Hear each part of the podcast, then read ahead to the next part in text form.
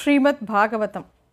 விதுரருக்கு உபதேசம் பண்ண ஆரம்பிக்கிறார் மைத்ரேயர். மகாவிஷ்ணுவோட மேன்மைகளெல்லாம் சொல்லிட்டு சிருஷ்டி எப்படி ஆரம்பித்தது, பிரம்மதேவன் எப்படி உருவானார், மகாவிஷ்ணு கிட்டேருந்து தான் பிரம்மதேவன் உருவாரார், அதுக்கப்புறம் மகாவிஷ்ணு பிரம்மதேவனுக்கு படைக்கிற தொழிலை கொடுத்தோ அதை எப்படி வேதத்தை வச்சுட்டு படைக்கிறத ஆரம்பிக்கணும் அப்படிங்கிறது எல்லாம் சொல்லி கொடுக்குறார்.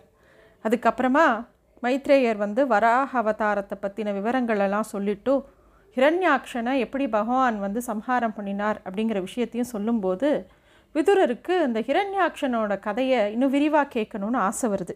அதை பற்றி இன்னும் விரிவாக சொல்லும்படி கேட்குறார்.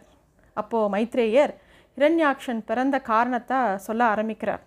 தக்ஷனுடைய பெண்ணான திதி தேவிக்கு குழந்தை வேணும் அப்படின்னு ஆசை வருது.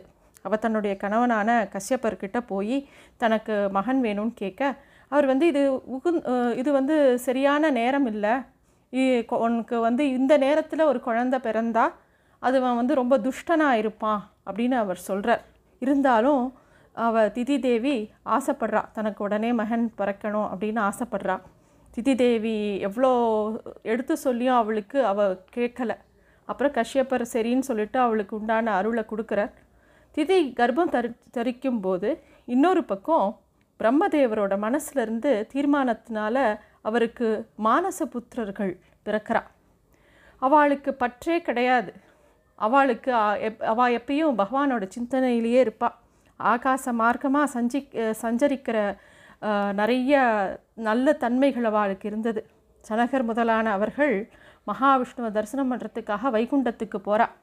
இந்த வைகுண்ட வாசலில் 2 துவாரபாலகர்கள், ஜெயா விஜயா அப்படின்னு 2 பேர். அவள் தினமும் பகவானுக்கு எல்லா கைங்கரியும் பண்ணுவாள். அவள் தான் துவாரபாலகராக இருக்கா. அந்த இடத்துக்கு அந்த முனிகள் வரும்போது அந்த முனிகளை வைகுண்டத்துக்குள்ளே அவள் விடலை. அதனால் அந்த முனிகளுக்கு கோபம் அந்த ஜெயா விஜயாளுக்கு சாபம் கொடுத்துட்றா. என்ன சாபம் அப்படின்னா, அந்த மகாபுருஷன்கிட்ட யார் தான் போகக்கூடாது, எல்லாருக்கும் அவரை கிட்ட போகிறதுக்கு உண்டான உரிமை உண்டு. உங்கள் உள்ளத்தில் நிறைய கபடம்தான் இருக்குது, தவறுக்கான இன்னொருத்தர்கிட்ட தவறுக்கான அதுதான் உங்களை தூண்டுறது. பகவானுக்கோ இந்த மாதிரி பேத புத்தியே கிடையாது. நீங்கள் நல்ல அறிவை பெறணும் அப்படிங்கிறதுக்காகத்தான் இந்த சாபத்தை கொடுக்குறோம். ஆசை, துவேஷம், கோபம் எல்லாம் இருக்கக்கூடிய இந்த பூலோகத்துக்கு நீங்கள் போங்கோ அப்படின்னு சொல்லி சாபத்தை கொடுத்துட்றா. இந்த 2 துவாரபாலகர்களுக்கும் ரொம்ப துக்கமாக போயிடுத்து. தன்னோட தவறை உணர்றா. அந்த முனிவர்கள்கிட்ட மன்னிப்பு கேட்குறா. அப்போது இந்த விஷயம் மகாவிஷ்ணுக்கும் லக்ஷ்மிக்கும் இந்த விஷயம் தெரிய வருது. ஜெய விஜயா 2 பேரும் அவர்கிட்டையும் மன்னிப்பு கேட்க அப்போ பெருமாள் சொல்கிறார், என்னுடைய பக்தர்களுக்கு செய்யப்படுற அவமதிப்பு எனக்கு செய்யப்படுறதாகும், அதே மாதிரி என்னுடைய பணியாட்கள் செய்கிற தவறு நான் செய்ததே ஆகும்.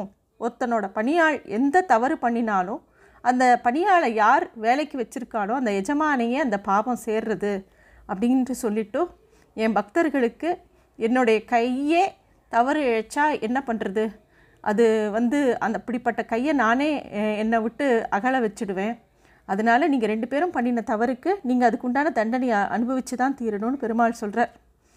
அப்போது திருப்பியும் ஜெய விஜயாள் பொருட்டு அந்த சனத்குமாரர்கள்கிட்ட பெருமாள் கேட்குறார், வா 2 பேரும் தப்பு பண்ணிட்டா அதுக்குண்டான அவள் பலனை அனுபவிச்சுட்டு என்கிட்டையே சேரட்டும், அதுக்கு ஒரு கால நிர்ணயமும் நீங்கள் கொடுக்கணும், அதுதான் எனக்கு மகிழ்ச்சியை தரணும் அப்படின்னு விஷ்ணு கேட்க அந்த முனிவர்கள் சொல்கிறா, இவாளுக்கு நீங்கள் என்ன விதிச்சிருக்கீர்களோ அதுபடி சரியாக தான் நடக்கும்.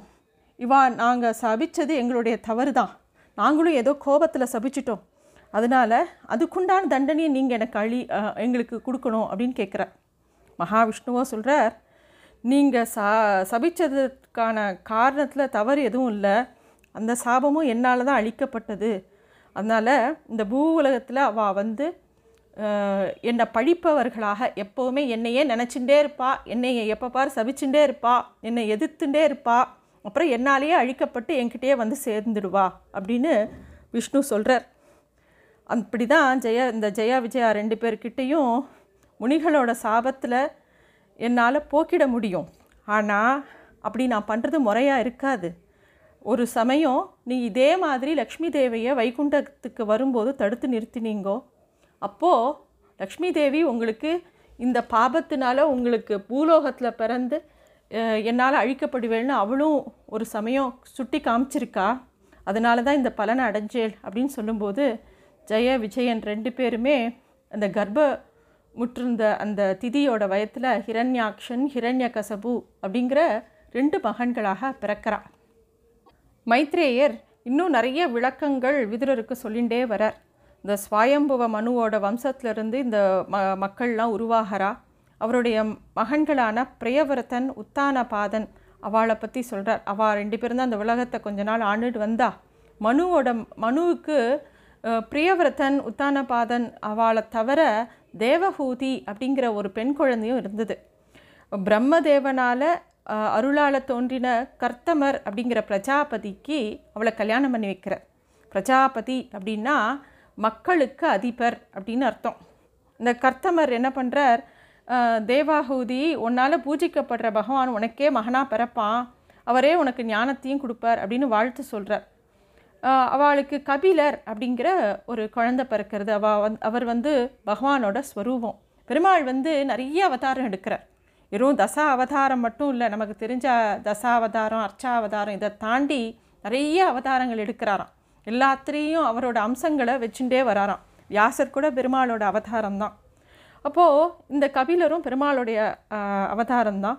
சாங்கிய யோகத்தை மக்களுக்கு ஸ்தாபிக்கிறதுக்காக பெருமாள் இந்த அவதாரத்தை எடுக்கிறார். கபிலர் தவிர கர்த்தமருக்கு தேவாதிக்கும் மகள்களும் நிறையா பிறக்கிறார். அந்த மகள்கள் எல்லாருக்கும் சிறந்த மகரிஷிகளை கல்யாணம் பண்ணி வைக்கிறார். அதன்படியே புலஸ்தியர், மரீசி, அத்ரி, அங்கீரஸ், க்ரது, புலஹர், ப்ருகு, வசிஷ்டர், அதர்வா இவா எல்லா மகரிஷிகளுக்கும் அவளுடைய மகள்களாகிய கலை, அனுஸ்யை, ஸ்ரத்தை, ஹவிர்பூ, கிரியை, கதி, கியாதி, அருந்ததி, சாந்தி எல்லாரையும் கல்யாணம் பண்ணி வைக்கிறார். பகவானான மகாவிஷ்ணுவே தனக்கு மகனாக பிறந்திருக்கார் அப்படிங்கிறது அவருக்கு ரொம்ப சந்தோஷமாக இருந்தது. அதை உணர்ந்த கர்த்தமர் தன்னுடைய மகனான கபிலர்கிட்ட போய் இந்த சந்நியாச மார்க்கத்தை தான் மேற்கொண்டு இருக்கணும் அப்படின்னு ஆசைப்படுறத தன்னோட விருப்பத்தை சொல்கிறார். அப்போது கபிலர் என்ன பண்ணுறார், சரீரத்தில் இருக்கிற ஆசையை விடணும் அப்படின்னு அப்போ தான் வந்து ஆத்ம ஞானம் கிடைக்கும். அந்த ஞான மார்க்கம் ரொம்ப சூட்சமாக நிறைஞ்சது. அதை உலகத்தில் பரவ செய்யறதுக்காகத்தான் நான் கபிலராக வந்திருக்கேன். நீர் சந்நியாச மார்க்கத்தை மேற்கொள்ள நான் அனுமதி தரேன். நீங்கள் வந்து இந்த சம்சாரத்தை வென்று மோட்சத்தை அடையிறதுக்கு என்னையே எப்பயும் மனசில் தியானம் பண்ணிட்டு இருங்கோ அப்படின்னு சொல்கிறார். அதன்படியே கர்த்தமரும் மோட்சத்தை அடையிற கபிலரும் அவருடைய தாயாரான தேவஹூதியும் பிந்து சரஸ் அப்படிங்கிற நதிக்கரையில் வசிக்கிறாள். ஒரு நாள் தேவஹூதி தன்னுடைய மகனான கபிலர்கிட்ட, அவளுக்கும் தெரியும் மகாவிஷ்ணு தான் தனக்கு பிள்ளையாக பிறந்திருக்கார் அப்படிங்கிற விஷயம் அவளுக்கும் தெரியும். அவள் வந்து ஒரு வேண்டுகோளை அவர் முன்னாடி முன்வைக்கிறாள். மகாவிஷ்ணுவே உனக்கு மகனாக பிறப்பார் அப்படின்னு தன்னுடைய கணவர் சொன்னது அவளுக்கு எப்பயும் ஞாபகத்தில் இருந்தது. அப்போது அவள் கேட்குறா, நான் என்னோட எண்ணங்கள் உன்ன மாதிரி தான், உன்னால் தானே தோற்று வைக்க முடியறது என்னோடய மனசில், எனக்குல மனசில் உருவாகிற எண்ணங்கள் எல்லாமே பகவான் தோற்றுவிச்சது தானே, அதனால் உன்னுடைய கருணை பொறுத்து தானே இந்த பந்தம் பாசம் நல்லது கெட்டது எல்லாம் என் மனசில் வருது. ஒரு நல்ல நிலையை அடையிறதுக்கு உன்னோட கருணை தானே எனக்கு வேணும். அந்த மாதிரி ஒரு கருணையை நீ தான் எனக்கு அருள் பாலிக்கணும் அப்படின்னு கேட்குறா. இந்த மாதிரி பேசின தன்னோட தாயாரை கபிலர் பார்க்குறார். அப்போ அவர் சொல்கிறார், எதன் மூலமாக சுகம் துக்கம் எல்லாத்தையும் கடந்த நிலையை அடைய முடியுமோ அந்த ஞானத்தை உனக்கு மட்டும் இல்லாமல் பொதுவாகவே மக்களோட நன்மைக்காக நான் விளக்கி சொல்கிறேன் அப்படின்னு சொல்லிட்டு சொல்ல ஆரம்பிக்கிறார். இந்த சம்சார பந்தத்தில் சிக்குறதுக்கும் முக்தி அடைகிறதுக்கும் மனசே காரணம் அப்படின்னு சொல்கிறார். எல்லா விஷயங்களுக்கும் மனசு தான் காரணம். பல விஷயங்களை பற்றி மனசில் பற்று தோன்றும்போது மனசு வந்து இந்த பந்தத்தில் போய் ஆட்கொள்கிறது. அதே மனசில் இவையெல்லாம் ஒரு வேண்டாம் அப்படின்னு ஒரு வைராகியம் தோன்றும்போது மனசு மோட்சத்தை அடையிறதுக்கு உண்டான வழியை பார்க்கறது. நான் என்னுடையது அப்படிங்கிற சிந்தனைகள்லாம் விட்டுட்டு எப்போ விடுறோமோ அப்போ தான் மனசு தூய்மையாக ஆறுது அப்படின்னு சொல்கிறார். சரி, அந்த வைராகியமும் இந்த மன தூய்மையும் எப்படி ஏற்படணும் அப்படின்னு கேட்கும்போது அவர் சொல்கிறார், கபிலர் சொல்கிறார், எப்பவுமே மேன்மை பெற்றுள்ள சாதுக்களோட நெருக்கம் ஏற்படணும், அதுவே மோட்ச மார்க்கத்துக்கு வழி தேடி தரும் அப்படின்னு சொல்கிறார். பொறுமை, கருணை, எல்லா ஜீவராசிகள்கிட்டையும் அன்பு செலுத்துறது, யார்கிட்டையும் பகை இல்லாமல் இருக்கிறது, நிலையான சிந்தனை, தயை, இந்த மாதிரி குணங்கள் வந்து சாதுக்கள்கிட்ட நிறைய இருக்கும். அவளுக்கு எல்லா ஆசைகளையும் விட்டு அறுத்துட்டு ஒரு நித்திய பிரேமையோடு இருப்பாள். அவளை மாதிரி அவள் கூட இருக்கும்போது நமக்கும் அந்த வைராக்கியமும் அந்த பக்தியும் நிறைய வரும். அது மட்டும் இல்லாமல் அவளோட இருக்கும்போது என்னுடைய திவ்ய சரித்திரத்தை கேட்கறதுனால பக்தி பெருகும், அதுவே மோட்சத்தை தரும் அப்படின்னு சொல்கிறார். தேவஹூதி பக்தியை பற்றி இன்னும் விளக்கம் கேட்கும்போது கபிலர் இன்னும் நிறைய விஷயங்களை அவளுக்கு சொல்லித்தரார். எல்லா இந்திரியங்களும் பகவான்கிட்டேயே ஐக்கியமாகணும், அதுவே பக்தி அப்படிங்கிறார். அதாவது மனசு, அதில் தோன்ற எண்ணங்கள், பல இந்திரியங்கள், அதனால் உண்டார செயல்கள், அதனால் அனுபவிக்கிற ருச்சிகள், நம்ம பார்க்குறோம், நம்ம வாசனைகள் நுகர்றோம், இது எல்லாமே பகவானை அடையறதுக்கு உண்டான வழியை காமிச்சு கொடுத்துட்டே இருக்கிற மாதிரி ஒரு பக்தி நம்ம பண்ணணுமா.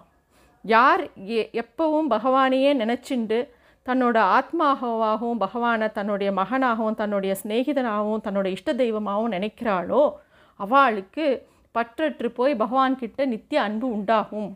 அந்த மாதிரி பக்தி பண்ணுறவனை நான் சம்சார சாகரத்திலேருந்து மீட்கிறேன் அப்படின்னு பெருமாள் சொல்கிறார். பிறப்பும் இறப்பும் இந்த சரீரத்துக்குத்தான் ஆத்மாவுக்கு இல்லை. இப்போது கனவுல நம்ம கனவு காண்றோம், அப்போ நிறைய பொருட்கள் கனவுல நாசமடைகிறது. ஆனால் அந்த கனவை காண்பவனுக்கு எந்த நஷ்டமும் கிடையாது. அதே மாதிரி தான் கனவு காட்சியில் ஏற்படுற அழிவு மாதிரி தான் அந்த சரீரத்தோட முடிவும். தான் தலை வெட்டப்படுறது மாதிரி ஒருத்தன் கனவு காண்டான்னா உண்மையிலே அவன் தலை வெட்டப்படுறது இல்லை, அவன் எழுந்த உடனே அவன் எல்லாம் சரியாக தான் இருக்குன்னு அவனுக்கு தெரியும். அதே மாதிரி இந்த ஆத்மாவுக்கு எந்த பாதிப்பும் கிடையாது, சரீரத்துக்கு தான் எல்லாம் பாதிப்பும் அப்படின்னு எடுத்து சொல்கிறார். மேலும் தேவஹூதிக்கு இன்னும் கபிலர் நிறைய விஷயங்களை விளக்கி சொல்கிறார்.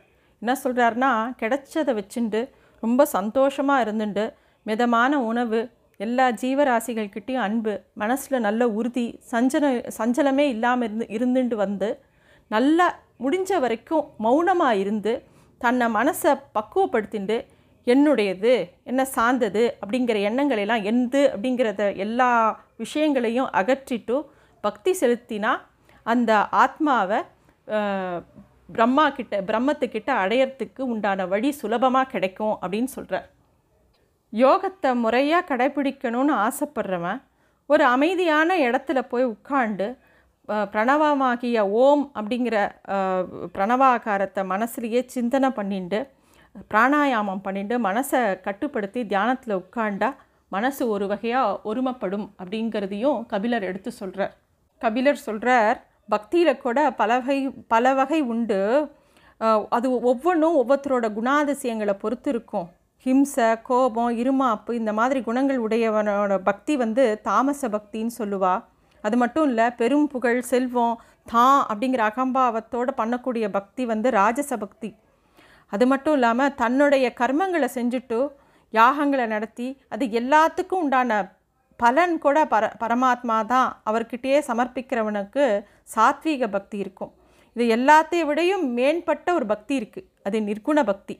சமுத்திரத்தில் எப்படி எல்லா நதியும் கலந்து போயிடுமோ அதே மாதிரி எல்லா ஆசைகள், விருப்பங்கள், பேதங்கள் எல்லாத்தையும் ஒழிச்சுட்டு பக்தி அப்படி பண்ணுறவன் நிர்குண பக்தி அப்படின்னு சொல்கிறார். அதுதான் இந்த 3 குணங்களான சத்வம், ரஜஸ், தமஸ் எல்லாத்தையும் கடந்த பரமாத்மாவை அடையிறதுக்கு ரொம்ப சிரேஷ்டமானது இந்த நிர்குண பக்தி தான். அப்படிப்பட்ட பக்தி பண்ணுறவன் என்னை கலந்துடுவான் அப்படின்னு கபிலர் இன்னும் நிறைய உபதேசங்கள் பண்ணுறார். இன்னொரு இதை விட சிரேஷ்டமான ஒரு நிலை இருக்குது அப்படின்னு இன்னொரு விஷயத்தையும் சொல்கிறார் கபிலர். என்னென்னா, இந்த நிலையை அடையாதவன் கூட என்னை அடைய முடியும். எப்படி அப்படின்னா, சகல ஜீவராசிகள்லேயும் என்னை பார்க்குறவன் என்னை அடைய முடியும் அப்படிங்கிறத விளக்கமாக சொல்லிகிட்டே வர இன்னும் நிறைய விஷயங்கள் பாகவதத்தில் சொல்லிகிட்டே வரார்.